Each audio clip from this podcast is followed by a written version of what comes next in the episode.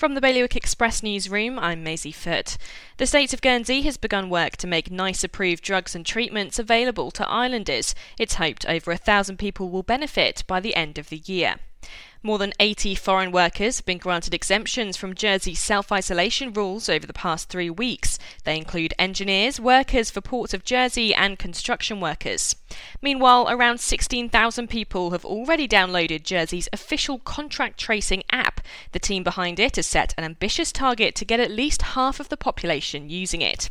And more than half of Guernsey's newly elected deputies have signed up to become nursing champions. The RCN is hoping a change in government will elevate local nurses' concerns to the top of the agenda.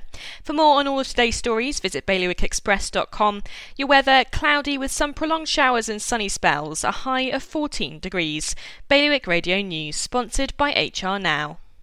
HR Now is Jersey's leading provider of outsourced HR services.